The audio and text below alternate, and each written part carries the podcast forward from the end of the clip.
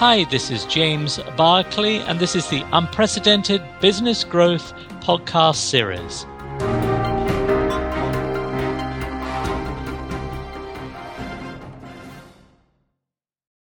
Hello, welcome to the next podcast in our series What do sports teach us about business expansion in a high growth market that most leaders overlook? My observation is that most leaders focus on growth and expansion in new markets too late in the day.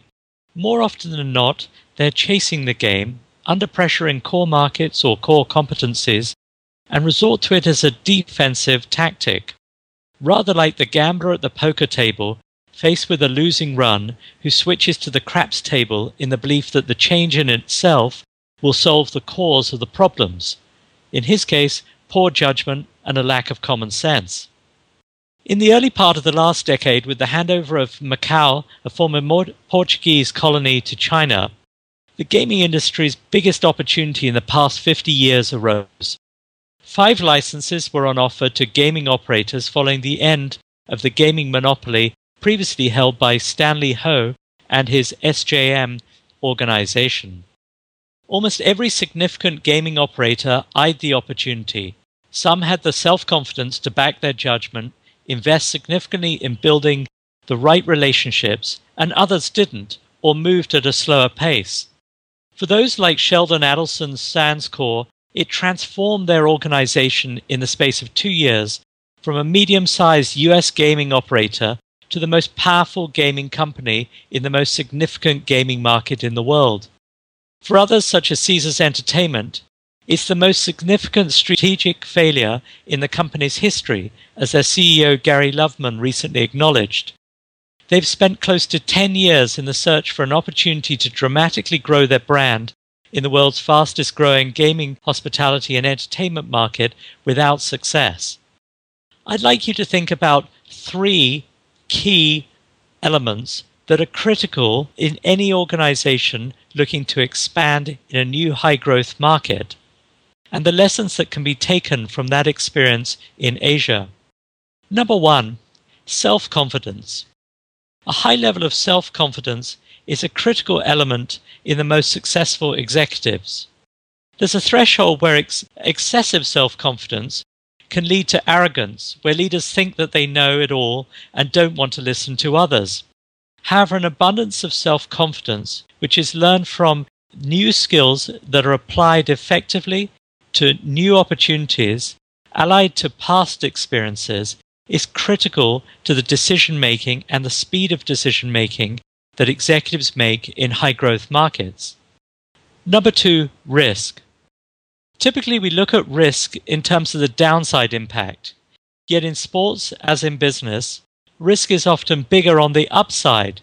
The risk of not competing to sign the marquee quarterback or the 30 goal per season international soccer star is often a larger impact on the success or failure of that organization than a focus particularly on the downside impact of the cost of their salary, etc. In sports as in business, we're striving to reach new levels of performance. Otherwise, what's the point of playing the game? Consider high growth market entry strategies from two, not simply one dimension of risk the upside and the downside.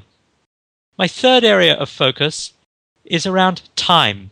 My observation is that the most successful organizations and executives in growing and expanding a business were no more than 80% certain that they would be successful or that it was the right time to move. What they have learned is that they need to win more often than they lose. They live, work, and are rewarded for action, not analysis.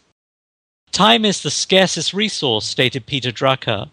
It requires recording, managing, and consolidating to be effective the very same three step process that a jockey needs to apply in a horse race.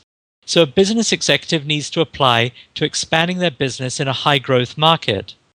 You have a significant opportunity to expand and grow your business in a particular marketplace. That opportunity will disappear as fast as it arose unless you have three key elements apparent particularly in the last 20 days before the closing of that agreement. You must have self confidence. You must have a high appreciation of the risk, both the upside and the downside. And you must recognize that time is scarce and that you need to find the right time to make that decision. Just like a quarterback in the final two minutes of a game or a soccer star faced with the final two minutes in overtime, there are three critical elements that your key players need to have. One is a high level of self confidence. Two is a, an appreciation of the risks of being aggressive versus also of being defensive. And thirdly, an understanding of time. Time in the sense of how much time is left on the clock, and time in the sense of there's never the right time to score. You just need to make that goal happen, or you need to throw that pass. So, with this analogy in mind, you need to make sure that your team charge to the finishing line with the same three attributes in mind, and you keep a constant monitor on their progress towards your goal. This has been Unprecedented Business Growth with me, James Barclay.